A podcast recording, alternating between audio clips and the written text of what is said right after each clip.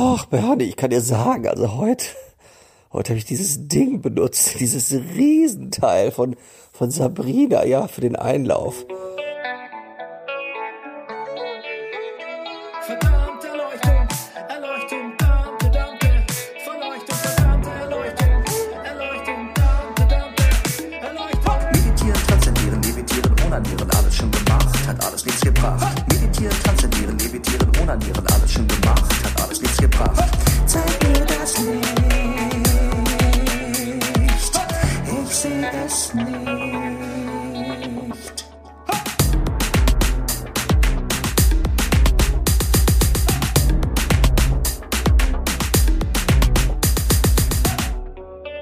Meine Damen und Herren, herzlich willkommen bei der verdammten Erleuchtung, dem Selbsterfahrungspodcast für Skeptiker und Esoteriker auf dem zweiten Bildungsweg.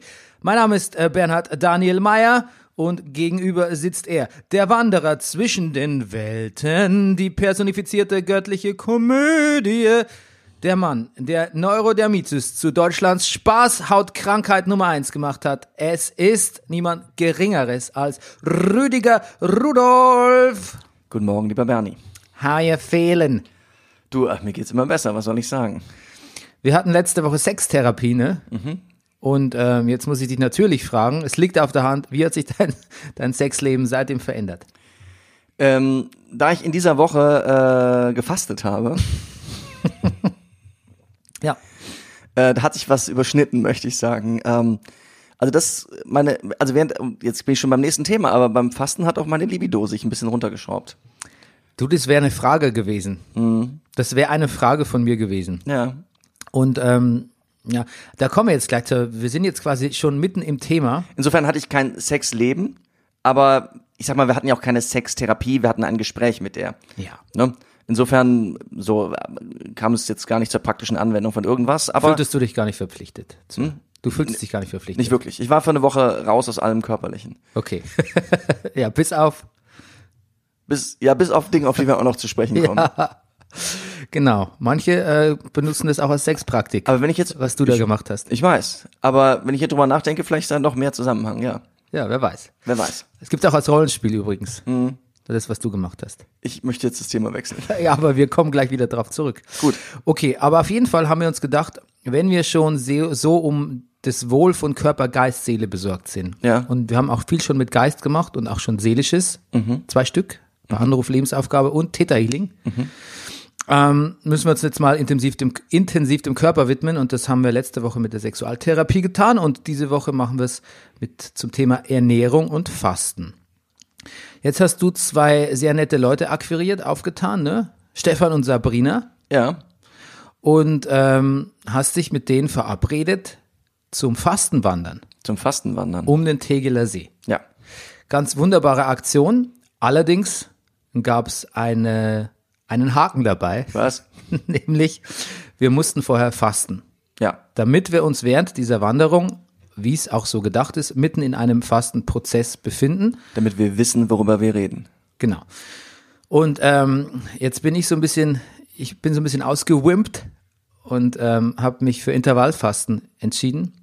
Das sah bei mir so aus, ich habe zwischen 14 Uhr und 8 Uhr morgens nichts gegessen. Darüber hinaus kein Zucker, kein Alkohol, kein Koffein. Ja.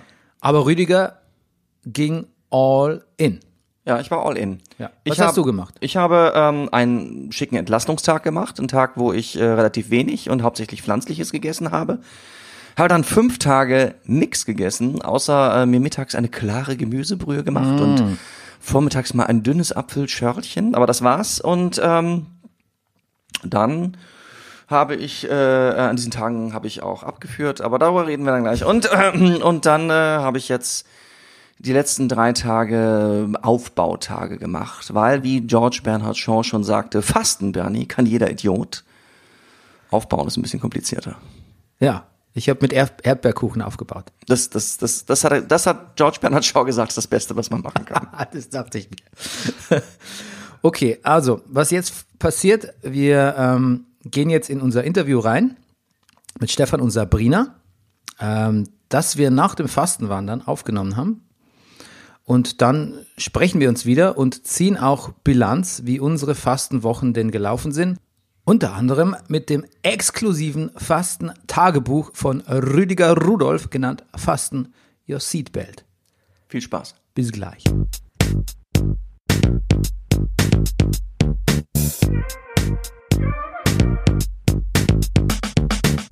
Übrigens die Sechserbrücke. Sechser war früher so ein 5-Pfennig-Stück. Und da gab es noch einen Fährmann, dem musste mal 5 Pfennig geben. Dann hat er dich rübergerudert. Irgendwann haben sie die Brücke gebaut und aber immer noch Sechserbrücke genannt. Okay. Fährmann hat es dann da runtergestürzt. Das ist eine schöne Ja, Brücke. wieder ein Arbeitsplatz weg, äh, rationalisiert. Ja. So, wir sind am Ende unserer Fastenwanderung angelangt. Ähm, da, wo wir sie auch begonnen haben, im Café, wie heißt? Café Paris oder Paris Café. Ah, das passt ja ganz gut. Bist ja auch aus äh, Frankreich Genau, ich ursprünglich. komme ne? aus Frankreich. Aber es ist Zufall. Ja, wir sind hier mit Sabrina Karol und Stefan Rippelmeier. Und ähm, ja, ist doch toll, dass wir jetzt hier von äh, Speisen umgeben sind, wo wir beide gerade fasten, Rüdiger. Zum Glück habe ich überhaupt kein Problem damit. Oi, Mensch. Gut, schön, dass ihr uns empfangen habt, uns auf diese kleine Fastenwanderung rund um den Tegeler See mitgenommen habt. Jetzt erklärt doch mal so ein bisschen den Ablauf. Was passiert normalerweise mit so einer richtigen Gruppe? Nicht, nicht so einer Zweier-Exklusiv-Scheiße wie mit uns. Soll ich mal? Okay. Ähm, also es geht normalerweise eine ganze Woche mit einer Gruppe ähm, von vier bis zwölf Personen. Ähm, und wir treffen uns jeden Tag früh in einem Café gegen 10 Uhr und tauschen uns ein bisschen aus äh, über die Befindlichkeiten, äh, wie man sich fühlt, äh, ob man Hunger hat oder Kopfschmerzen, ähm, was man dagegen tun kann, wenn man alles richtig macht. Hat man nämlich keine Hungergefühle. Ähm, wir trinken einen Saft zusammen und gegen 11 Uhr geht es auf die Wanderung los und wir wandern drei bis vier Stunden und tauschen uns da übers Fasten, über Sport, über Ernährung, über alles Mögliche, Gott und die Welt. Und es macht sehr viel Spaß. Das geht eine Woche lang so und dann gibt es natürlich ein Fastenbrechen am Ende der Woche im buddhistischen Haus aktuell. Was gibt's da zu essen? Ähm, das äh, mache ich ein bisschen abhängig vom Angebot, weil es muss ja immer bio sein und möglich, möglichst auch saisonal. Ähm, momentan oft Beeren, also Heidelbeeren, äh, Himbeeren, vielleicht auch ein glutenfreies Brot, was aus Samen besteht. Solche Sachen. Vielleicht was Warmes, Lauch aus dem Ofen mit ein bisschen Olivenöl. Also Er, erklärt doch mal die Fastenmethode, die jetzt auch äh, Rüdiger äh, gerade im Moment, im Moment durchmacht. Ähm, das ist ein modifiziertes Fasten. Also Fasten selbst würde erstmal bedeuten, ich esse nichts. Und modifiziertes Fasten heißt, man isst doch ein bisschen was. Das ist die Buchinger Methode, von Otto Buchinger mal erfunden worden. Und das bedeutet, man kriegt einen Saft morgens, einen Obst-Gemüsesaft und eine Suppe, eine Gemüsesuppe. Die ist sehr klar, sie ist sehr dünn, aber erlaubt sind ungefähr 300 bis 400 Kalorien. Das ist die Buchinger Methode. Und dazu kommt eben nicht nur Fasten, es kommt das Wandern. Das ist auch von Buchinger so gewollt. Äh, man wandert, man bewegt sich, man macht Sport. Dazu kommt aber auch etwas Soziales. Das macht man in einer Gruppe normalerweise. Man tauscht sich aus, man hat Gleichgesinnte. Das ist für die Motivation ganz toll und, und wichtig. Weil es gibt natürlich auch mal schwere Tage in so einer Fastenwoche und die Gruppe kann da stark helfen. Und bei Buchinger sogar, als er das in seiner Klinik entwickelt hat, kam Kunst, Kultur mit dazu. Es gab dann in dieser Klinik abends Konzerte. Also eben dieser, dieser Geist, der nicht ähm, von, von Essen umgeben war, konnte sich öffnen wieder mehr der Lyrik, der Musik, der Kunst. Also Das war auch die Idee von Buchinger, da so ein Fenster aufzumachen, äh, zu, zum, zum, ja, weg vom Essen, vom Materiellen, vielleicht ein bisschen zum, zum Sinnlichen auch. Du hast äh, mir auch auf der Wanderung erklärt, ähm, dass der Sport, oder ihr habt es mir erklärt, beide in verschiedenen Gesprächen, dass der Sport quasi auch gut ist, um keinen Hunger zu verspüren. Genau. Wie, wie funktioniert es äh, so biochemisch? Also grundsätzlich kennt man das. Man hat oft Hunger, bevor man zum Sport geht oder nach dem Sport, dann nicht während man Sport ähm, übt, ausübt. Weil wir diese Serotonine, diese Glückshormone und Sättigungshormone immer produzieren, wenn wir uns bewegen. Daher ist es sehr, sehr sinnvoll, äh, wenn man fastet, sich regelmäßig zu bewegen, um diese Serotonine zu verspüren, um keine Hungergefühle zu haben, um sich wohlzufühlen. Ähm, aber die Bewegung ist auch für ga- aus ganz vielen anderen Gründen sehr sinnvoll. Also die Fettverbrennung wird angekurbelt, man braucht mehr Sauerstoff, auch für die Fettverbrennung und auch um Gifte über die Lungen auszuscheiden. Äh, es, es stabilisiert den Kreislauf, man fühlt sich viel besser. Ähm, ja, und den Muskelerhalt, alles was gebraucht wird, wird nicht abgebaut. Das heißt, solange man sich bewegt, wird auch kein Muskel abgebaut, sondern eher die Fettreserven, das, da wo die Gifte eigentlich stecken. Und also aus ganz vielen Gründen ist es sehr wichtig, sich zu bewegen. Also geistig beschäftigt bleiben oder physisch beschäftigt bleiben im Fasten. Sehr wichtig. Okay, das ist eine gutes, gute Überleitung, denn aus was für Gründen kommen die Leute zu euch und welche Leute kommen zu euch? Also erstmal die Gründe vielleicht.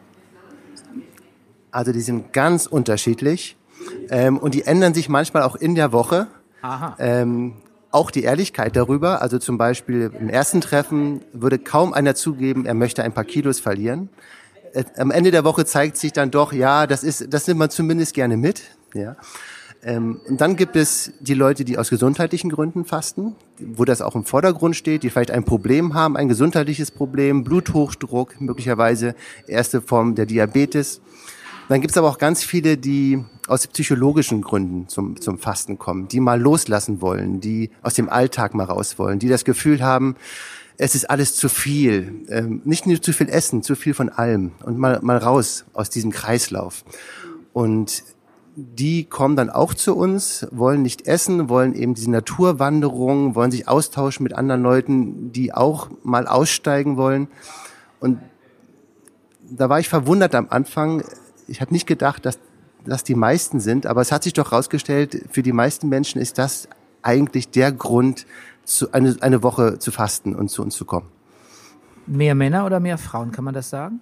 Oh ja, kann man sehr deutlich sagen, mehr Frauen. Über die Gründe könnte man spekulieren. Äh, natürlich, Frauen sind gesundheitsbewusster möglicherweise. Für Männer ist vielleicht auch die Vorstellung, nicht zu essen, erstmal eine sehr schwierige Vorstellung. Vielleicht hat es die Vorstellung, es ist ein bisschen unmännlich, äh, nicht zu essen. Ähm, da sind vielleicht alte Denkmuster noch äh, im Kopf verankert. Aber zunehmend tatsächlich sind es immer mehr Männer auch, auch sehr erfolgreiche Männer oft, weil du hast auch gefragt, ne, ähm, wer kommt denn eigentlich? Ähm, also auch erfolgreiche Männer, auch Männer, die stark im Stress stehen, die äh, viel Leistung bringen müssen. Und da ist die, die Frage der Motivation. Es kann sein, sie kommen deswegen, um diese Leistungsfähigkeit noch weiter zu erhöhen, noch weiter zu optimieren, oder weil sie vielleicht mal aussteigen wollen, weil sie einfach mal Ruhe brauchen. Ihr hattet ja auch schon Thomas Gottschalk mal auf einer Wanderung dabei, oder müssen wir das, oder dürfen wir das nicht sagen? Also ich glaube, es ist ähm, nicht, nicht geheim und der war mit dabei. Es war eine andere Form äh, modifizierten Fastens. Wir hatten dann ein Essen am Tag, es war ein Kurzzeitfasten. Und das war natürlich auch für uns dann schon speziell. Also mit jemandem unterwegs zu sein und jeder erkennt dann diese Person. Wie hat er sich, wie hat er sich gehalten? Wunderbar, äh, sehr, also der, ja, sehr, sehr nett, sehr kommunikativ und kein bisschen gemeckert, dass er irgendwie Hunger hat und so weiter. Also durchgezogen. Und hat das bei ihm mit dem Einlauf gut geklappt? Also ähm, wir können ja mal Fotos tauschen. Dann, nein, nein, also das, äh, darüber äh, haben wir nicht Nein, gesprochen es- und es gab auch, glaube ich, Genau, nicht, es gibt in einer Intervall-Fasten-Wandern-Woche keine Einläufe und es ist eine ganz andere Art zu fasten. Ähm, aber das, was wir standardmäßig machen und was ihr jetzt macht, ist das Buringer Fasten und ähm, das ist auch ein Heilfasten. Also da wird schon, äh, wird, werden schon ganz viele schädliche Stoffe abgebaut, unter anderem Eiweiße. Also es ist ein therapeutisches Fasten. Okay, erklärt es doch mal aus, äh, wir werden später sicher nochmal drüber reden, Rüdiger und ich unter vier Augen. Aber erklärt es doch mal aus äh, medizinisch-therapeutischer Sicht, äh, wie das mit dem Einlauf und dem, der Entgiftung funktioniert, was ja quasi auch äh, eine Basis ist für den ganzen Fastenvorgang. Also ein, ein, ein wichtiger Teil äh, beim Fasten, ähm, viele Eiweiße, also beschädigte Eiweiße, ungesunde Eiweiße, also krankhafte Zellen werden im Fasten äh, verstoffwechselt, weil diese Zellen nicht mehr die Möglichkeit haben, sich zu schützen, bei, wenn wenn Nahrung wegfällt. Ähm, und die gesunden Zellen erleben da eine Regeneration. Also die schlechten Zellen werden verstoffwechselt vom Körper, die gesunden Zellen erleben eine Regeneration und dann geht es immer verstärken die Fettverbrennung. Und in unserem Fettgewebe, so wie auch bei Tieren, ist es auch so, stecken die meisten unsere Gifte. Besonders in unserer ja, Fettmasse, ne, unserem Fett. Das heißt, äh, jede Form vom Abnehmen ist immer auch eine Form von Entgiftung. Das heißt, selbst eine Diät ist eine Form von Entgiftung Wobei bei einer Diät verliert man viel mehr Muskeln und denkt man viel mehr ans Essen, als wenn man im Fastenstoffwechsel ist. Deswegen kann man Fasten überhaupt nicht mit einer Diät vergleichen. Oh, das ist ein wichtiger Punkt, ja. Sehr, sehr wichtig. Also das hat auch mit den Wachstumshormonen, die verstärkt ausgeschüttet werden im Fasten. Da muss man wirklich unter 400, 500 Kilokalorien bleiben. Und diese Wachstumshormone ähm, schützen euer Muskelgewebe, erlauben sogar ein bisschen Muskel aufzubauen, vorausgesetzt man macht auch was, also Krafttraining oder Sport, ähm, und kurbeln auch die Fettverbrennung. Und dadurch, äh, dass man halt, also ab dem dritten Tag, diese Stresshormone, die am Anfang ausgeschüttet werden im Fasten, diese ersten drei Tage, die fallen unter dem Ausgangslevel und ab dem vierten Tag produzieren wir immer mehr Serotonin, was unser Glückshormon, Sättigungshormon ist. Und das hat man bei einer Diät überhaupt nicht. Ähm, also man fühlt sich wohl, ähm, man erinnert sich von seinen Reserven, man hat überhaupt keinen Hunger, ähm, die Energie äh, steigt von Tag zu Tag und ja, und wie gesagt, Muskulatur ist geschützt, also nichts mit einer Diät zu tun. Okay, kann ich sagen, ich programmiere beim Fasten den Körper um, während bei einer Diät äh, reiße ich ihn nur aus seinen gewohnten Bahnen und das findet er nicht gut? Genau, also beim, beim, bei einer Diät denkt er, oh, es wird hier an Essen, an Kalorien gespart. Ähm, der ist zu, unzufrieden, der, der hat eigentlich diese Wachstumshormone nicht, denkt immer zu ans Essen. Ähm, und ähm, der große Unterschied zwischen Fasten und äh, Diät ist der Fastenstoffwechsel, der tatsächlich ein anderes Programm ist. Es ist die Ernährung von innen. Und äh, klar, es ist nicht unbedingt immer sehr lustig, die ersten zwei, drei Tage, muss aber auch überhaupt nicht schlimm sein. Also viele Leute haben gar keine Probleme, auch die ersten Tage. Aber das ist der, der, der, der Hauptunterschied liegt wirklich im Fastenstoffwechsel, ein anderer Stoffwechsel tatsächlich. Die ganzen Reparaturen haben damit zu tun. Auch.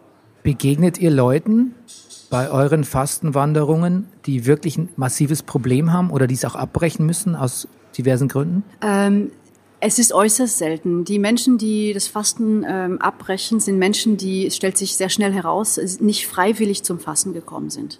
Also egal wie übergewichtig oder ungesund jemand äh, ins Fasten geht, wenn er sich freiwillig äh, dafür entschieden hat, dann zieht er es durch und ohne unbedingt große Probleme.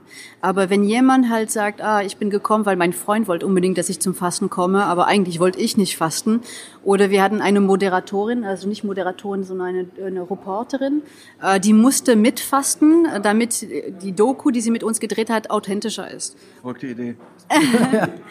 Ja, aber in deinem Fall, äh, Rüdiger, ist es freiwillig. Also sehe ich da gar, gar keine große Probleme. Und in ihrem Fall, sie wollte nur die Doku drehen, sie wollte aber nicht mitfasten. Und der Chef hat gesagt, du musst mitfasten, dann Ah. wird's interessanter. Und sie hat selbst gesagt, genau, nach Doch drei- wie bei uns. ja.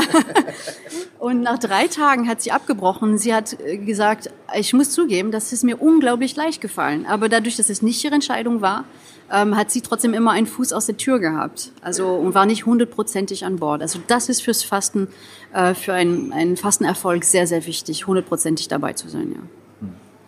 Wie, wie seid ihr persönlich zum Thema Fasten gekommen oder das quasi auch als, na, ich sag mal, Dienstleistung anzubieten? Also ich bin zum Fasten gekommen über meine Mutter. Ähm, ich hatte 25 Kilo mehr als jetzt, also 20 bis 25. Ich wiege mich schon lange nicht mehr. Ähm, und äh, meine Mutter wollte unbedingt, dass ich abnehme und sie fand das Fasten toll. Also es ging in dem Fall wirklich nur ums Abnehmen.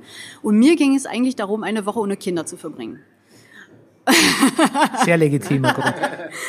Und, äh, und ich hätte nie gedacht, dass ich mich so wohlfühle, indem ich nichts esse. Und äh, diese Erkenntnis äh, war unglaublich für mich. Und ich hatte auch einen, einen klaren Kopf. Ich hatte so viel Energie und und ich bin dann zum Kurzzeitfasten, also heutzutage eher unter Intervallfasten besser bekannt, äh, gekommen, selber über meine eigenen Recherchen im Internet. Damals gab es nur Sachen auf Englisch äh, zu finden, fast nur auf Englisch. Und dann habe ich das Intervallfasten für mich gemacht und äh, fand ab- aber das Fasten nach wie vor etwas, worauf ich nicht verzichten wollte, weil da geht wirklich äh, so der Geist, aber auch die Seele äh, durch verschiedene Phasen. Also vor allem, wenn man es zum allerersten Mal macht. Aber auch jedes Fasten ist anders und äh, immer gewinnt man neue Erkenntnisse, die sehr interessant sind. Ähm, deswegen äh, würde ich weder auf das Intervallfasten noch auf das richtige Fasten ähm, verzichten. Und so habe ich gedacht, als wir dann in Berlin am Wandern war, äh, waren, habe ich gedacht, oder wir haben be- beide gedacht, äh, es ist so schön in Berlin, es ist so grün, so viel Wasser. Wir können tatsächlich Fastenwandern auch in Berlin anbieten. Also genau. Ja, ihr seid ja auch gute Tourguides. Also, ähm, also Stefan hat ja irgendwie auch eine Menge, auch konnte eine Menge auch zu, zu Tegel sagen, so ein bisschen über die Vergangenheit und Gegenwart. Ähm, Und du hast auch gesagt, es ist nicht nur, dass du die Leute unterhältst, sondern dass du auch fast, fast psychologisch oder therapeutisch fast so ein bisschen tätig wirst. Jetzt, das ergibt sich so, ne? Oder? Äh, Das ergibt sich von ganz alleine. Irgendetwas, und ich habe selber noch nicht rausbekommen, was es ist, löst beim Wandern in der Verbindung mit Fasten, äh, es löst einen Gesprächsbedarf au- aus, aber auch eine gewisse Offenheit. Ähm, möglicherweise, dass man auch in eine gleiche Richtung guckt. Es wurde mir letztens von einer Psychologin erklärt. Man wandert ja nebeneinander, man guckt in die gleiche Richtung, man geht in die gleiche Richtung und möglicherweise fällt es dann leichter, über intime Sachen, über ja, Sachen, die einen belasten und so weiter, ähm, darüber etwas zu erzählen. Zudem kommt, dass jetzt der Fastenleiter, der ich ja bin für diese Person, äh, nicht jemand ist aus dem Freundeskreis. Mich sieht man auch nicht unbedingt danach wieder nach der Woche, wenn man das nicht möchte. Das heißt, die können richtig mal locker lassen, sich alles von der Seele sprechen, äh, was sie so belastet. Und ich, da gibt es wahrscheinlich auch eine therapeutische Wirkung. Ich bin natürlich vorsichtig, ich bin kein Psychologe. Ich höre mehr zu. Ich gebe mir also nicht viele Antworten. Aber zuhören alleine reicht manchmal schon. Aber du warst mal Musiker, du bist auch ein feinsinniger Mensch. Das, glaube ich, kann man schon so ein bisschen deduzieren, oder? Äh, da würde ich jetzt einfach dir nicht widersprechen wollen. Jetzt haben wir ein bisschen überblättert, wie du zum Fasten gekommen bist.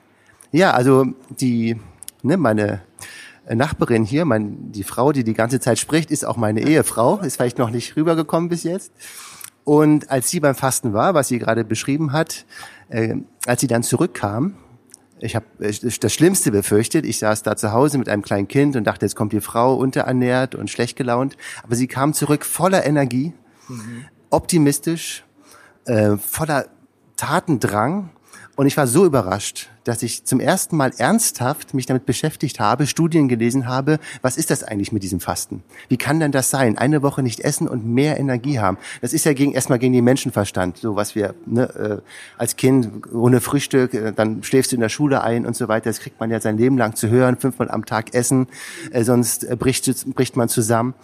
Ja, und dann kam sie zurück, eben voller Energie, und dann habe ich mich damit beschäftigt. Und die Studienlage ist wirklich sehr, sehr interessant. In den letzten Jahren ist da ganz viel passiert, ganz viel geforscht worden, und die Ergebnisse sind relativ eindeutig. Die, bei der, in der seriösen Forschung äh, ist Fasten inzwischen anerkannt als eine sehr, sehr gute Methode, ähm, die Gesundheit zu erhalten, psychologisch etwas für sich zu tun, ähm, gewisse Sachen abzuarbeiten kann ich jedem nur empfehlen, jetzt dieses Podcast kann man jetzt gut oder schlecht finden, aber und sich eine eigene Meinung bilden, Studien lesen und zwar nicht von jetzt im breitesten Feld von irgendwelchen Journalisten, sondern mal die Forschungsergebnisse sich anzugucken ähm, und dann mal auszuprobieren. Und dann wird man wird überrascht sein, jetzt auch die, die jetzt zuhören und das nicht glauben können, ihr werdet überrascht sein, äh, wie toll so eine Fastenwoche euch ähm, tun wird. Also ich bin jetzt schon ein bisschen überrascht, weil ich, ähm, was ich mache, wie nennt man das? Intervallfasten. Ne? Intervallfasten, oder? Ich muss mal kurz erklären, was ich mache. Also ich esse quasi zwischen 14 Uhr und 8 Uhr morgens nix.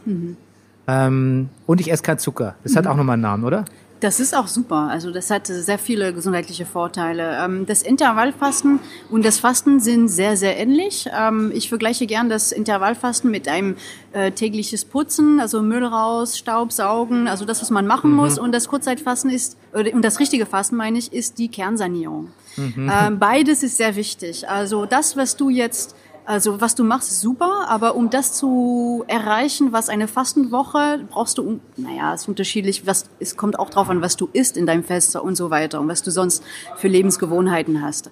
Aber ungefähr ein Jahr von dem, was du machst oder oder neun Monate, würde ich sagen, weil das ist schon eine schöne, strenge Form, die du da ausgesucht hast. Die finde ich super.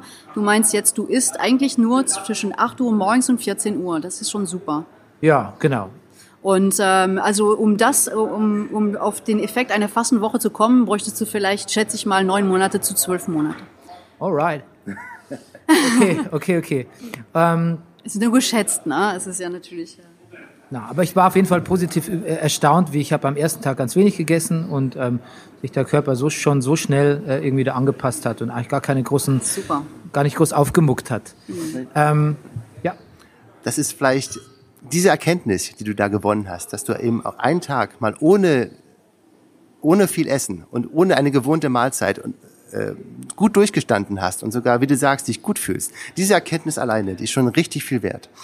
Ja, und da reicht schon das Intervallfasten, um zu sehen, wir müssen tatsächlich nicht immer zu unseren Körper mit Essen vollstopfen. Der, der kann eine Pause sehr, sehr gut ab. Und die tut ihm, und das ist ein bisschen jetzt die neue Erkenntnis, sie tut ihm sogar richtig gut. Also nicht nur wir können das sehr gut, es ist sogar gesundheitlich förderlich, nicht regelmäßig immer zu Essen nachzuschieben, sondern dem Körper auch mal ein paar Stunden Ruhe zu geben, Pause zu gehen, Bauchspeicheldrüse, mal kein Insulin produzieren. Eine wirklich gute Sache. Kann ich dir nur empfehlen, mach es weiter, das Intervallfasten, und du wirst sehen, du gewöhnst dich schnell dran und es wird dir sehr gut tun. Jetzt mal so, Rüdiger, hast du was? Sonst würde ich was Philosophisches fragen. Nee, philosophisch müssen wir gleich auch unbedingt machen. Ich noch die Frage, ähm, jetzt sind, sind wir alle recht jung und gesund. Ist denn Fasten auch zu empfehlen bei Leuten, die vielleicht nicht so gesund sind? Oder, oder älter, also Rentner zum Beispiel? Also ja, also im Grunde kann fast jeder äh, fasten. Es gibt natürlich ein paar Ausschlusskriterien tatsächlich. Also normalerweise als Fastenleiter äh, darf man keine neue Erstfaste ab, 5, ab 65 aufnehmen. Wir haben aber sehr viele, die, äh, wir haben neuerdings fast einen 90-Jähriger, der sich dafür freiwillig entschieden hat. Und er hatte zwei Wochen davor eine Herz-OP, äh, vierfache Stents. Ähm, allerdings äh, hätte ich seinen Fragebogen schon gesehen, hätte ich gesagt, nee, komm nicht zum Fasten. Aber der war nun mal da. Es die, die Fastenwoche habe ich leider nicht organisiert gehabt. Ähm, wir haben es gemacht. Er hat sich super gefühlt. Ähm, der war wirklich, ähm, wirklich toll und er hatte gar keine Probleme. Also das heißt, ähm, Fasten ist für jeden geeignet. Aber wer jemand wirklich ähm, äh, du musst hundertprozentig an Bord sein, wenn du fasten möchtest. Egal wie alt du bist und wie de- deine Gesundheit ist. Es gibt ein paar Ausschlusskriterien für uns als Fastenleiter. Also wir dürfen jetzt keine äh, Diabetes Typ 1 aufnehmen. Typ 2, kein Problem, aber keine Typ 1. Äh, wir dürfen keine ne Leute nehmen, die Makuma zum Beispiel ist ein Blutverdünner oder gewisse Blutverdünner, aber Makuma ist so, sozusagen ein No-Go. Äh, bei gewissen Blutdrucksenker geht es auch nicht.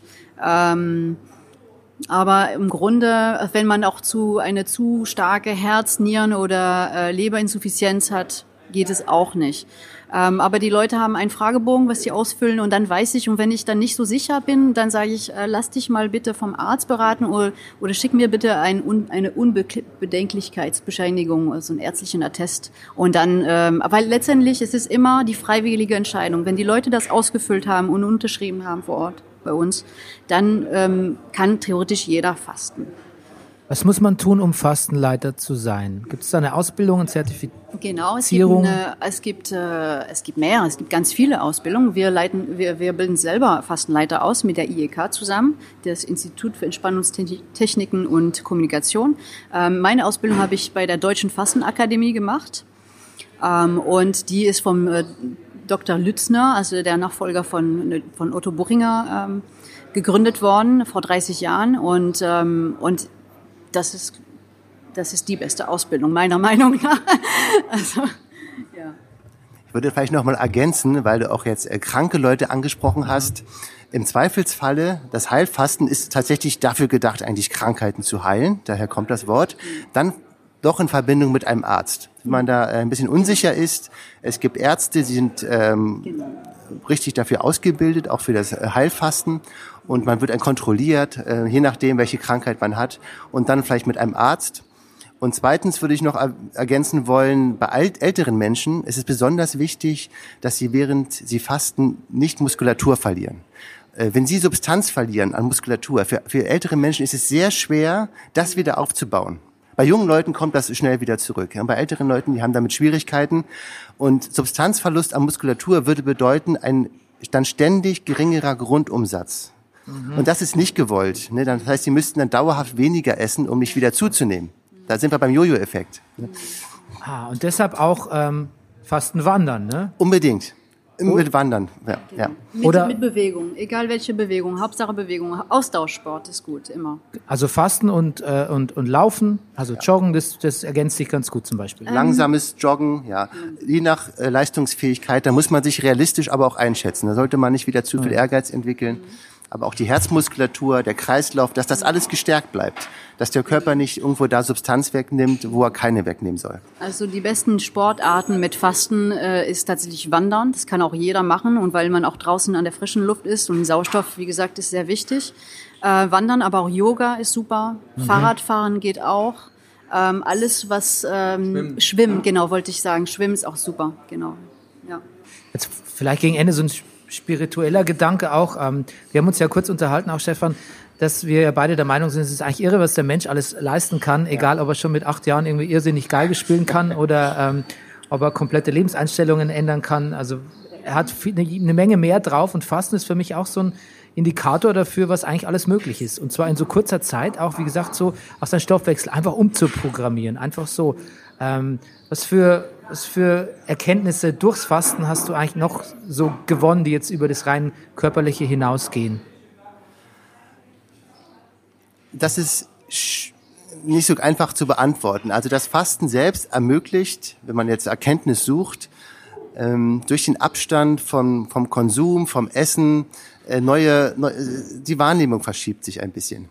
Äh, Jetzt kann man nicht nur auf das Fasten zurückführen, man muss natürlich gleichzeitig auch vielleicht etwas äh, sich halt mit diesen Themen beschäftigen, also sich offen bleiben, diesen, diesen Raum, der sich ergibt durch das Nichtessen, durch das Nichtkochen, durch das Nichtabwaschen, durch, ja, da entsteht auch viel Zeit. Die muss man natürlich dann auch entsprechend nutzen, wenn man denn jetzt auf der Suche nach Erkenntnis ist. Es ist jetzt auch nicht so, man isst nichts und die Erkenntnis kommt einfach durchs Fenster hineingeflattert. Äh, Also äh, man muss schon ein bisschen aktiv auf sie zugehen, aber die Voraussetzung durch die verschobene Wahrnehmung, die Voraussetzung, vielleicht Dinge anders zu sehen, die man immer auf eine bestimmte Art gesehen hat, ähm, sein Denken neu zu strukturieren, Probleme, von denen man bisher dachte, oh, die kriege ich nie gelöst, auch einmal da Klarheit hineinzubekommen, durch den Abstand, durch die Reflexion. Ähm, die Voraussetzung ist im Fasten einfach ganz toll. Also du siehst, Rüdiger, verdammte Erleuchtung, wir sind mal wieder goldrichtig, ne? Wir sind deiner Sache auf der Spur. Tatsächlich durch den Wegfall von Nahrung, ähm, es schafft irgendwie die Möglichkeit, es, es öffnet den Geist für neue Sachen. Man ist offen für, für viele neue Sachen, vor allem geistige und spirituelle Sachen, wofür man sonst keine Zeit hat, wenn man in seinem Hamsterrad ist. Und sobald die Nahrung wegfällt, öffnet sich der Geist. Ähm, deswegen wird oft ähm, meditiert auf leerem Magen, ne? also nicht auf vollem Magen.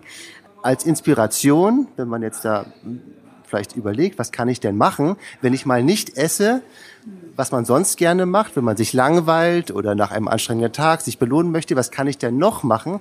Und dann ins, schlagen wir vor, zum, wie wär's denn mit Kunst, mit äh, einem Konzert, wie wär's mit einer, mit äh, einer Bildergalerie, wie wär's mal ein Lyrikband wieder rauszunehmen? Ja? Zur Belohnung. Das scheint mir auch ganz wichtig, weil wir haben ja auch festgestellt, Essen ist Belohnung, ne? Unbedingt. Und Das- es spricht ja eigentlich auch nichts dagegen, sich, das Leben ist halt auch oft so ein Bündel von, von Scheiße, die man durchlebt. Es spricht auch nichts dagegen, sich zu belohnen. Und es spricht auch eigentlich auch nichts dagegen, sich durch Essen zu belohnen, oder? Ich würde sagen, da spricht gar nichts dagegen. Äh, die, wie, wie so oft im Leben, ne, die Frage nach dem Wie. Ja. Ist es gedankenlos? Ist es eben so automatisiert, dass man halt die Schokolade relativ gedankenlos dann so reinschiebt? Ja, oder das Bier oder das Glas Wein oder den Gänsebraten oder was auch immer. Oder ist es ein bewusster Vorgang? Hat es mit Genuss zu tun? Ist es einem wirklich klar, ich belohne mich jetzt auch für einen anstrengenden Tag, für eine Leistung, die ich gebracht habe? Und diese Art von Bewusstsein, die entwickelt sich in einer Fastenwoche so unglaublich stark. Äh, Die, die, die Genussfreude. Fasten ist gar nicht anti-Genuss äh, eingestellt. Es ist pro Genuss, äh, bewussteres Essen, Freude am Essen und Freude auch dann an der Belohnung. Aber es ist doch wirklich eine Belohnung, wenn es so automatisiert, gedankenlos einfach nur reingestopft wird.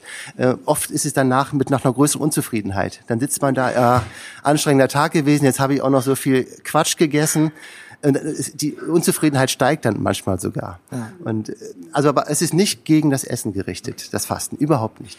Also meine Freundin, die, ähm, die sich viel bewusster ernährt als ich und viel gesünder, die macht dann immer, die organisiert sich immer selbst so ein Cheating Day. Einmal Ja. in der Woche und Ja. äh, haut sich dann Chips rein und so. Ja, das ist eine sehr Macht gute ihr, Idee. Macht ihr sowas Ja, auch? mache ich auch. Ist meistens Freitag. Freitags ist äh, Chips wandern. Chips waren dann nicht super. Ähm, ja, also das ist, mit Chips wandern können wir fast ab. Es wird nicht mehr besser, glaube ich, oder? Okay, wollt ihr noch was loswerden? Genau, dass viele Leute, wir, waren vorhin beim Thema, wer kommt zum Fasten. Ähm, viele Leute, viele Menschen kommen zum Fasten, um diesen Abstand zu gewinnen und die stecken vielleicht in einer unglücklichen Partnerschaft oder in einem schlechten, ja, unglücklichen Job um, oder eine komische Situation und wissen nicht weiter. Und Fasten ist genau das Richtige, um Abstand von von seinem Leben zu bekommen. Also ein bisschen so, wie wenn Menschen sagen, wenn die sterben, die gehen über, die fliegen über ihren Körper und die können sich sehen.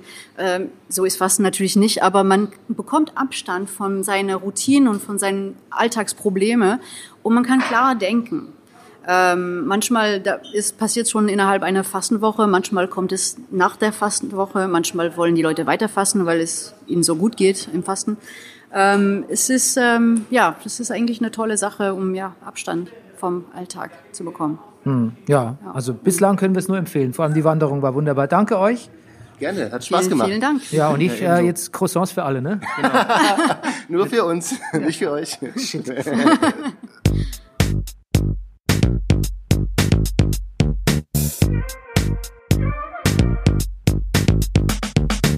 So, da sind wir wieder. Das waren Sabrina und Stefan.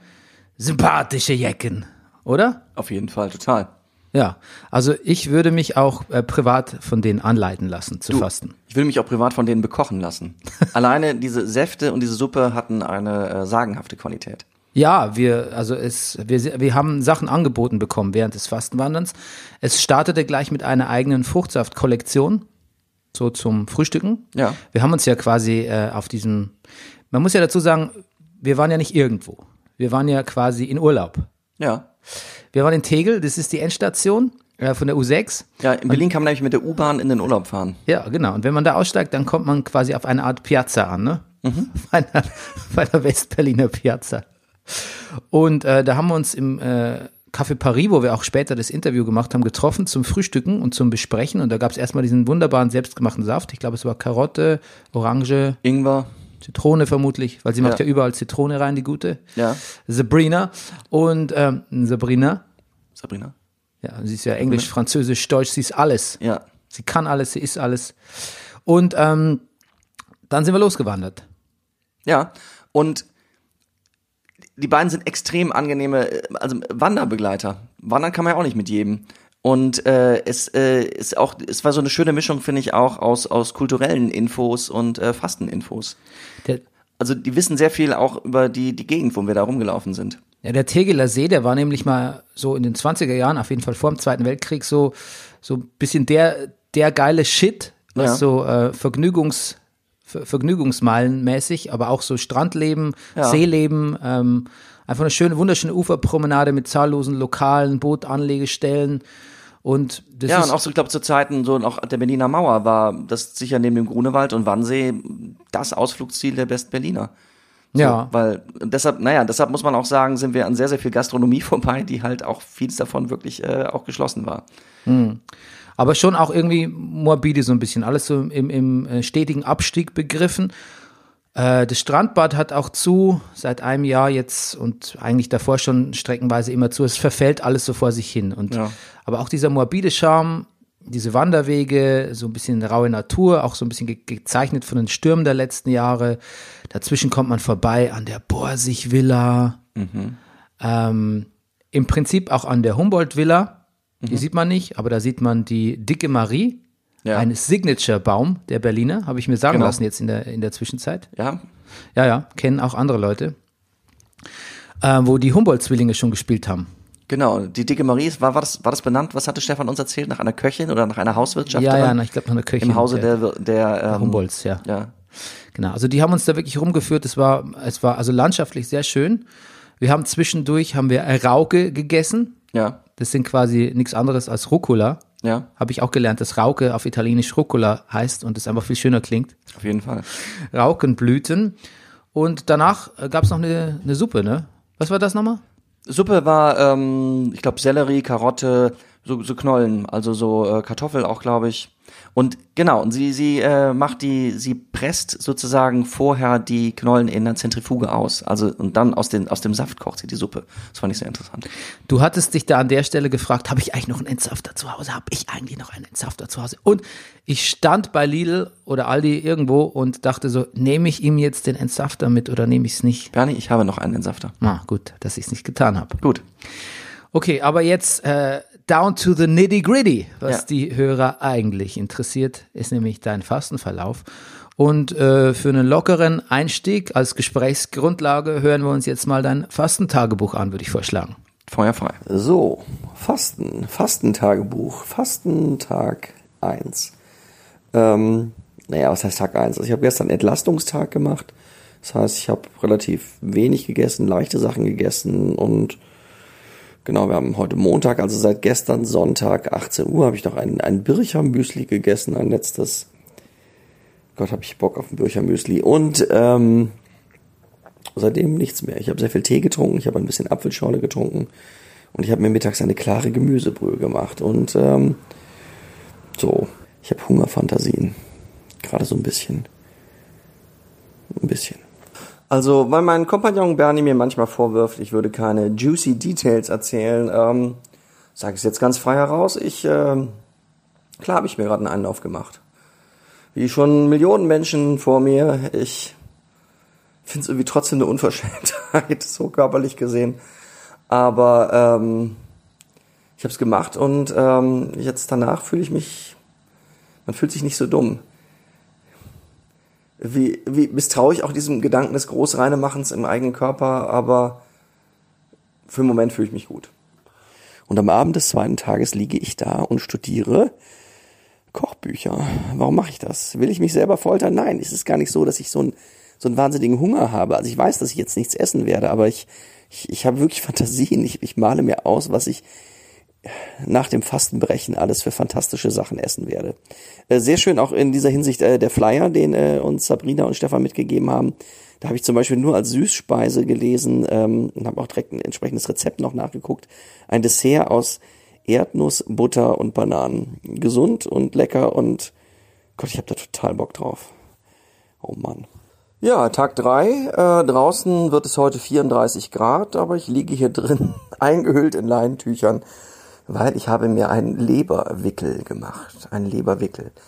Ähm, also ich habe äh, eine Wärmflasche auf der Leber liegen. Wo die Leber ist, weiß ich jetzt zum Glück noch vom Boxen. Und ähm, genau, das ist eine schöne warme Wärmflasche mit einem noch viel schöner und wärmeren äh, nassen Tuch drumherum und Genau, ich habe noch ein altes Leinenbetttuch gefunden von meiner Oma. Ähm, das kommt jetzt auch mal zum Einsatz. So liege ich jetzt hier eingehüllt und äh, versuche mich zu entspannen. Gar kein Problem. Ich mache mal das Handy aus. Bis dann. Ach, Bernie, ich kann dir sagen, also heute, heute habe ich dieses Ding benutzt, dieses Riesenteil von von Sabrina, ja, für den Einlauf. Ach Gott, also das ist und lang war das lang. Du, als es ganz komplett drin hatte, ich hat, das kam mir fast zum Mund wieder raus. Aber innen drin fühle ich mich jetzt wirklich ganz schön sauber. Tschüss. Äh, nachdem ich mich nun mehrfach und eine Woche lang äh, selber äh, innerlich äh, ausgeräumt habe, ähm, beginnt jetzt, glaube ich, meine große Aufräumphase und Putzphase. Ja, ähm, interessanterweise liegt hier der Augenmerk sehr auf der Küche. Ich, äh, ich, äh, ich schrubbe gerade die Spüle. Bis gleich. Das bisschen Haushalt ist doch nicht zu viel, sagt mein Mann. Übrigens, um das auch nochmal festzuhalten, ich bin weniger müde. Ganz eindeutig. Ich bin heute Morgen um äh, kurz vor sechs aufgestanden. Wir haben jetzt äh, 17 Uhr, also eigentlich müsste ich schon mehrere Tiefpunkte an diesem Tag gehabt haben. Also so kenne ich mich, aber ich habe mich aus reiner Gewohnheit schon mal kurz hingelegt. Ich kann nicht einschlafen, passiert mir auch nicht. Ich glaube, ich glaube, es wirklich so ist, dass der Körper ähm, weniger Energie verbraucht fürs Verdauen und dass man die Energie halt hat. Bernie, mein Lieber, ich muss dir sagen, hier ist dein Freund, der Rüdiger Karl Mund. Es ist der letzte Tag, beziehungsweise für unseren, es ist Aufbautag, ja, Aufbautag. Bernie, ich habe gerade meinen ersten Apfel gegessen. Ja, ohne Mousse au Chocolat, ohne Rosenkohl. Und es war trotzdem ein Gedicht. Liebe Grüße, mein Lieber. Aha. ähm, Ich hatte gefürchtet, dass du das sagen wirst. I've got questions. Ja. Aber äh, wir fangen mal ganz harmlos an. Du hast nach Buchinger gefastet, ne? Jetzt will ich schon fast wieder Nein sagen, aber ja, doch. Ich, an, ich sag mal an Buchinger angelehnt. Okay. Ich glaube, ich habe weniger Gemüse und Obst, äh, ich habe weniger Obstsaft getrunken, als das so richtige Buchinger Profis machen.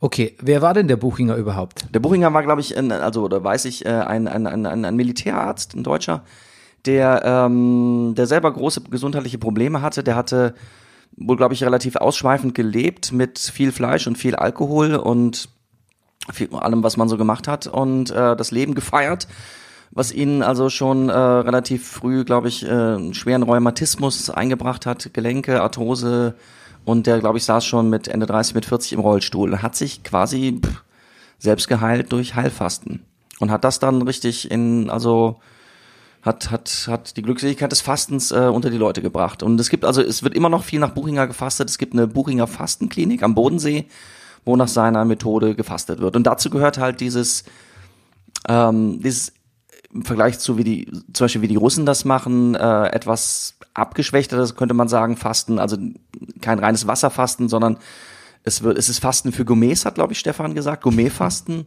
Ähm, man trinkt morgens unter anderem auch einen Obstsaft, ähm, dann das, was Sabrina und Stefans mitgebracht haben und kann sich mittags eine klare Gemüsebrühe machen. Aber er hat auch, sag ich mal, so ein bisschen den, den, den spirituellen Überbau, dass es darum geht, also auch in dieser Phase, wo man dem Körper nicht viel Nahrung verschafft, dem, dem Geist äh, Nahrung zu verschaffen, indem man möglichst viel kulturelles ähm, hinzuführt, Konzerte, Theater, Musik.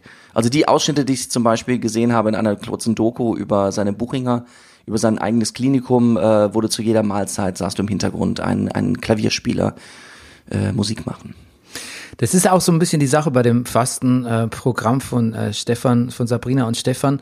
Nämlich so, der halbe Spaß ist so das Etikett, ne? Also es wird gar nicht so gepredigt, ähm, es wird gar nicht so Askese gepredigt, sondern ähm, es ist pro Genuss, hat Stefan ja gesagt in dem Interview. Und es wird quasi immer proklamiert, was es dir bringt, wie es dich öffnet, wie gut du dich fühlen wirst schon an Tag drei, vier und so. Es macht schon viel mehr Spaß, da reinzugehen, als wenn man weiß, okay, es ist sowas wie Entzug, ne? Naja. Also wie, wie man es verkauft, finde ich, ist da, ist da sehr relevant. Es ist sehr relevant. Es ist auch, glaube ich, sehr relevant im Sinne von, ähm, ob du die, wie du die Sache durchhältst, weil der Kopf muss klar sein, bevor du dieses Fasten anfängst. Du kannst, du, du glaubst, bist richtig in Problem, wenn du an Tag zwei oder Tag drei, wo so, wo die, Fat, die Fastenkrise äh, so stattfindet. Also wenn du noch so ein bisschen in der Umstellung drin hängst, äh, dir Gedanken darüber machst, ob du es wirklich durchziehen willst. Du musst dir vorher, glaube ich, richtig klar sein darüber. Ja, ist auch lustig, ist dir doch aufgefallen, dass auch Sabrina gesagt hat, man muss es unbedingt wollen. Ja. Aber dann hat sie erzählt, sie ist von ihrer Mutter dahin geschickt worden. Ein bisschen, ne? Ja, das fand ich, fand ich auch lustig. Aber auch charmant, ja. Ja, natürlich. Ähm, so, jetzt sind schon ein paar Tage vergangen, seit du das äh, beendet hast. Wie, wie ernährst du dich jetzt? bewusster, möchte ich sagen.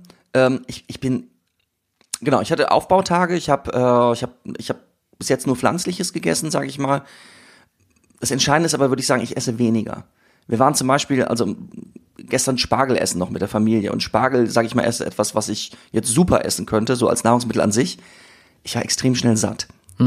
So, und sieh da, ich habe auch, satt war ich wahrscheinlich auch vorher schon schnell, nur diesmal habe ich nicht weiter gegessen. Ah, Ah, wie viel hast du abgenommen? naja, ich glaube, man nimmt am Anfang sehr viel. Also ich habe, wenn ich jetzt Entlastungstag abends zu letzter Tag morgens vergleiche, waren es fünf Kilogramm. Aber, ähm, und ich sag mal ganz blöd, ich war jetzt vorher auch nicht wirklich übergewichtig. Ähm, das ist natürlich auch viel Wasser und sonst was, also alles Mögliche. Also jetzt im Moment habe ich wahrscheinlich so einen Unterschied zwischen dreieinhalb, vier Kilo. Aber darum geht's doch nicht. Naja, ein bisschen geht es Aber darum auch. Ein bisschen schon. Nee, das stimmt, das hat ja Stefan auch gesagt. Ja. Also bei mir ging es nur darum, dass man mein Sixpack endlich mal sieht. Ja, Ja. Aber da hätte ich, glaube ich, noch eine Woche drauflegen müssen. Ja. Wie, Aber jetzt äh, zu dem, also es wurde ja gesagt, dass es einem auch viel mehr bringt, ne? Das war so die, ähm, die, das Fazit auch unserer Gespräche mit den beiden, dass man quasi auch, dass der Geist sich öffnet, ne? ja. Was hast du da erfahren über, über dich oder über deine, dein Leben, eine Perspektive? Hast du neue Pläne geschafft, geschaffen? Ähm, ist dir irgendwie Klarheit gekommen? Beruflich, privat? Naja, es ist, also ich finde, Fasten bringt schon absolut Erkenntnisgewinn. Es ist so ein bisschen, es ist, man macht sich so ein bisschen ein weiterer Schritt in die Mündigkeit, finde ich. Im Sinne von, du brauchst nicht immer was zu essen. Und das, das, das, das kannst du vorher lesen, dann, dann hast du das, dann weißt du das vielleicht, aber wenn du fastest, dann verstehst du das. Dein Körper kommt auch ohne das klar.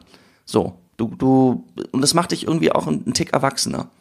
Und, ja, Aber was machst du mit der Mündigkeit? was mache ich mit der Mündigkeit? Ja. Na, ich bin mir selber nicht mehr so ausgeliefert. Im Sinne von, ich, ich bin, ich bin meinem Impuls, du musst jetzt was essen. Oh Gott, äh, ich krieg Panik in, in meinem Alltag, äh, ich habe heute noch nichts gegessen, ich muss doch gleich was essen. du, du wirst erwachsener dadurch. Aber kannst du es anwenden auf deinen Job zum Beispiel? Auf meinen Job. Naja, pf, ach, es gibt ja auch Jobsituationen, wo man, wo man denkt, Gott, ich muss jetzt Pause machen, ich muss ja irgendwas, man kriegt Stress, weil man denkt, man bräuchte jetzt unbedingt was. Aber so der große Paradigmenwechsel äh, hat sich jetzt nicht eingestellt bei dir, dass du sagst so, jetzt weiß ich, was irgendwie mit meinem Job nicht stimmt oder was irgendwie pr privat, keine Ahnung, oder was überhaupt so, oder wie scheiße ich mich eigentlich ernähre oder so gr ganz grundsätzliche Erkenntnisse. Also quasi so der, der vom äh, Saulus zum Paulus-Moment, den gab's nicht. Saulus von Paulus, aber naja, es- er esse weniger. Das, aber was den Job angeht, interessant ist, da haben wir auch drüber gesprochen, dass Essen Belohnung ist. Und vielleicht steht man manchmal in Jobsituationen durch, weil man denkt, okay, das ziehe ich jetzt durch, weil nachher belohne ich mich mit irgendwas zu essen. Und wenn man weiß, dass man das nicht macht oder nicht machen will oder sowas, dann dreht man vielleicht an der anderen Schraube, dann dreht man vielleicht an der Jobschraube. Okay. Okay, diplomatisch ausgedrückt. Ja. Ähm, Wie war es denn bei dir? Ja, warte mal, warte mal, ich bin noch, so. nicht, hey, bin noch nicht fertig. Oh Gott. Äh, hattest du Kopfschmerzen? Ähm, nein. Ich habe mich ein bisschen schwach gefühlt. Dazu muss man aber auch sagen, dass die ersten Tage wirklich wahnsinnig heiß war. Ich habe es ja gesagt, als ich meinen Leberwickel gemacht habe. Ähm, Leberwickel ist übrigens dazu da, das sage ich da im Tagebuch gar nicht, ähm, um die Durchblutung der Leber äh, anzuregen.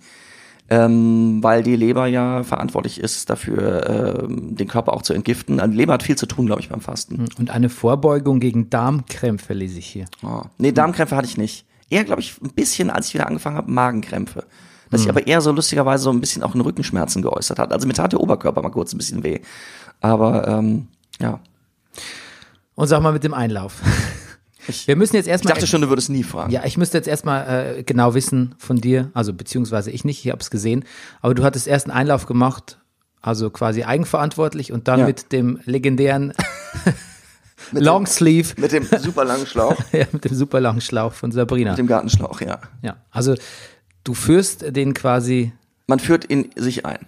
ja, in den Arsch. In den Arsch. Ja, genau. Und der erste Schlauch, der ging wie lange? Der ist vielleicht, also dass du es so genau wissen willst, Ja. der, ist, der, der ist vielleicht so 10 Zentimeter lang. Naja, die Sabrina sagt, das Problem ist, das heißt das Problem, damit reinigst du sozusagen nur dein, das, das, das letzte Stück, den Enddarm. So, und der andere geht halt tiefer rein. Ich weiß nicht, ob das gut ist, Bernd. Ich habe es einfach mal gemacht. Ja, für dich, für die Hörer. Okay, also das erste ist so, kann man das so als Analplug durchgehen lassen. Ja. Buttplug. Und das andere ist schon, Und sag es- ich mal, in der Autowäsche das, das Großreine machen. Ja, der geht richtig lang, ne? Denn wofür, wo führt der denn hin? Da weiß ich nicht. Also es hat, es hat schon In unterhalb, Magen, es hat unterhalb der Lunge gekitzelt. Nee, das habe ich auch gelernt im Darm. Du hast keine Rezeptoren, keine Schmerzrezeptoren. Du tust dir nicht weh. Da kann man auch nichts verletzen. Da so kann man offenbar auch nichts verletzen. Okay. Mhm. Und wie funktioniert es dann? Also, kommt da Wasser rein? Da kommt Wasser rein, warmes Wasser. Du solltest auch dafür acht, darauf achten, äh, dass das Wasser die richtige Temperatur hat. Ja, also so es sollte schon Körpertemperatur oder leicht Wärme haben. Es darf auch nicht zu kalt sein, weil du, glaube ich, dich ganz schnell dann innerlich, äh, äh, äh, also es gibt ja immer mal wieder Brain Freeze, wenn man zu viel Eis isst. Ja. Ja, dann hast Ass du Freeze. Column Freeze, ja, Darm Freeze. Ähm, das solltest du, glaube ich, nicht machen. Das glaub, könnte ich mir vorstellen, ist relativ unangenehm. Ähm, aber du willst ja natürlich auch nicht innerlich verbrühen.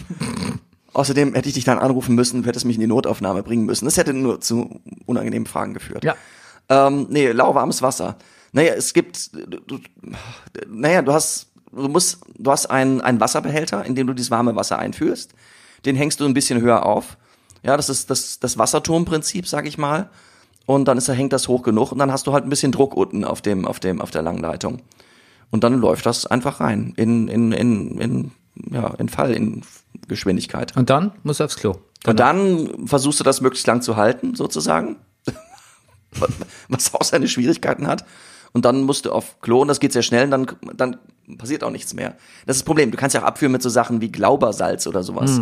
Dann läufst du aber Gefahr, dass du stundenlang immer mal wieder auf Toilette musst. Das ist beim Einlauf nicht so. Ja, Ich, du, ich hab's ja gesagt, ich find's so unverschämt. Irgendwie, keine Ahnung, als heterosexueller äh, Mann ist, ist, ich bin, man ist voller Vorurteile oder voller, voller, ich weiß nicht, Vorurteile ist das falsche Wort, aber das zu machen, ich habe gesagt, Unverschämtheit. Es ist, man ist ein bisschen jungfräulich, man ist ein bisschen albern. Ich, ähm, ich kann dir sagen, ich habe, ich wollte auch nicht in die Apotheke gehen, mir das Ding kaufen. Ich habe mir das bei Amazon bestellt, damit es keiner mitkriegt. Dummerweise war ich im Account meiner Frau die dann irgendwann nachfragte, sag mal, was hast denn du da eigentlich, was hast du das bestellt? Ich so, nein, also gut, aber sie waren eine Woche nicht da, was ganz praktisch war. Ähm, ja, Aber äh, aber ich habe auch den Reiseirrigator bestellt, so heißt dieses Gerät, äh, ja, in einem, in einem sehr hi feinen Hipster-Tragebeutel. Aber es macht die Sache auch nicht wirklich besser. Naja, aber eine Erfahrung mehr, oder? Eine, eine Erfahrung mehr, Bernie. Vielleicht äh, weicht es auch deine heter heterosexuelle Prägung jetzt ein bisschen Natürlich. auf. Ja, siehst du, jetzt können wir, wir werden alle, wir werden alle Ja. freier, älter, weiser. Eben. Ähm, aber wie ist es denn jetzt? Würdest du noch mal, würdest, war dein zweites Mal fasten? Du hast schon mal vor ein paar Jahren. Nee, ich habe ja schon mal gefastet. Ähm, ja, absolut. Das, ist- das ist ein klares Ja. Du würdest noch Weil, mal. ja, ich finde die Vorteile ist, ist, ja, es ist auch, weil es auch ein neuer Anfang ist, nicht nur das Fasten an sich ist gut, es ist so ein bisschen so ein, so, so ein ernährungstechnischer Reset-Knopf, der auch, du machst dir über so viele Dinge, wirst du dir bewusst, was deine Ernährung, Ernährung glaube ich, angeht, dass du dich danach, ich weiß nicht, wie lange das jetzt anhalten wird, aber so, du gehst anders in die Ernährung wieder rein. Ich habe wirklich, die letzten Tage habe ich wirklich Pläne gemacht, was ich alle gute Sachen mir kochen will und essen will. Hm, Deine, deine Kochfantasien, ne? Du sprachst Ja. auch davon, dass du eigentlich die ganze Zeit an Essen gedacht hast. Ja. Nicht, dass ich, aber es war nicht so, ich war nie in der Versuchung sozusagen, ähm, das dann an dem Abend dann doch noch direkt zu essen. Boah, ich gehe jetzt in die Küche und mach mir das alles. Die Gefahr bestand nie. Ich hatte nie Heißhunger. Das ist ja wirklich der große Unterschied. Du hast keinen Heißhunger.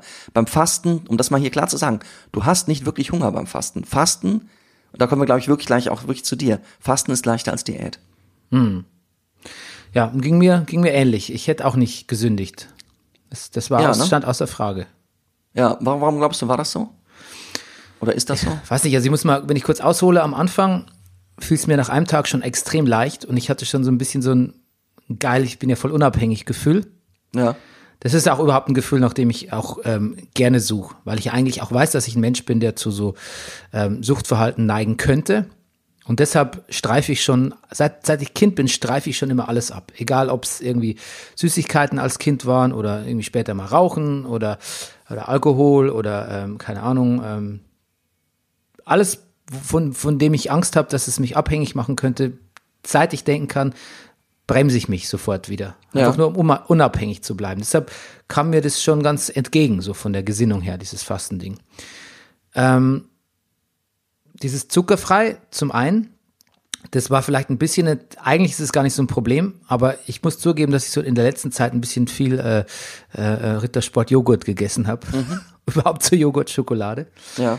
Und ähm, klar, das war ein kleiner Entzug, aber eigentlich das geringste Problem. Und es war auch nicht der großartige Schock, als es dann wieder Zucker geben durfte, sondern das war mir eigentlich wurscht. Hätte ich auch noch zehn Wochen so weitermachen können. Ähm, das andere, ich, hab, ich hatte auch Tage, da habe ich einfach auch nach neun oder nach 8.30 Uhr nichts mehr gegessen. Das waren drei oder so von den sechs. Und da habe ich schon ein bisschen gelitten abends, muss ich sagen. Ja. Weil eigentlich esse ich ja ab 14 Uhr nichts mehr, war ja der eigentliche Plan. Genau. Aber ich habe es dann noch verschärft eigentlich. So ab Du hast das Zeitfenster, in dem du gegessen hast, verkürzt. ja, ganz, genau. mass ganz massiv. Ja. Weil ich habe 8.30 Uhr, also fast, also quasi ab 8.30 Uhr nichts mehr gegessen. Ach, ab 8.30 Uhr morgens. Ja, also quasi. Du hast nur gefrühstückt. ja, ich habe dann quasi nur eine halbe Stunde gegessen. Jetzt habe ich's, Tag. jetzt habe ich's. Ich dachte, du hast, okay, jetzt habe ich's, ja? Genau. Und da waren die Abende teilweise schon so ein bisschen unangenehmer. Es war tatsächlich nie so, wie du sagst, dass ich gesagt hätte, ich breche das jetzt, ich esse einfach was. Das, das stand außer Frage, das hätte ich nie gemacht. So viel Disziplin hatte ich zum einen, zum anderen hatte ich keinen Heißhunger. Es war nichts also war nichts, was, es, was, was man nicht bändigen konnte, so ein Gefühl. Aber es war ein bisschen nervig. Und ich habe auch die letzten zwei Tage noch mal ein bisschen Kopfweh bekommen. Hast du Kaffee getrunken? Frage ich jetzt mal wegen der Kopfschmerzen. Nee, also ein Espresso in der gesamten Woche, weil ich bei einem geschäftlichen äh, Meeting war mit unseren Auftraggebern hier Ja. lautgut.de. Kann man mal sehen, wie viel Essen und Trinken auch Gruppenzwang oft ist. Ja. Ja. Also wie oft hat man auch schon gedacht, heute trinke ich mal nix und dann, ja gut. ja. Und ich muss sagen, ich hatte dann am Freitag, was mein äh, letzter ganz krasser Fastentag war, war ich auch beim Zahnarzt und hatte quasi morgens nur ein Müsli gefrühstückt, war dann beim Zahnarzt und danach nix mehr. Und äh, da wurde ganz fies in den Wurzeln rumgebohrt äh, äh, bohrt und gereinigt. Und da ging es mir dann richtig schlecht. Also da muss ich sagen, da war ich körperlich eh schon so ein bisschen angeschlagen wegen dem Fasten und hatte Kopfschmerzen und dann noch der Zahnarztbesuch und ähm, musste auch noch für meinen Sohn irgendwie, nee, das war ein anderer Tag, aber ich musste auch noch, genau, musste beim Essen zuschauen von meiner Freundin und ihrer Tochter. Und dann haben wir abends noch einen Film geschaut auf Netflix, wo ständig gegessen wurde. Es ist nie so, dass ich, die, dass ich gesagt habe, ich esse jetzt gleich was. Ich hatte Ja. eigentlich gar keinen so richtigen Hunger, aber es war irgendwie, es war, es war ein bisschen qualvoll. Wurdest du schlechtlaunig? Weil ich kann nur von mir selber sprechen. Ich hatte in Momenten, wo ich dann so ein bisschen, ich war vielleicht doch, wenn ich mich selbst beobachte, manchmal ein bisschen äh, gegen Abend Ja, aufbrausend.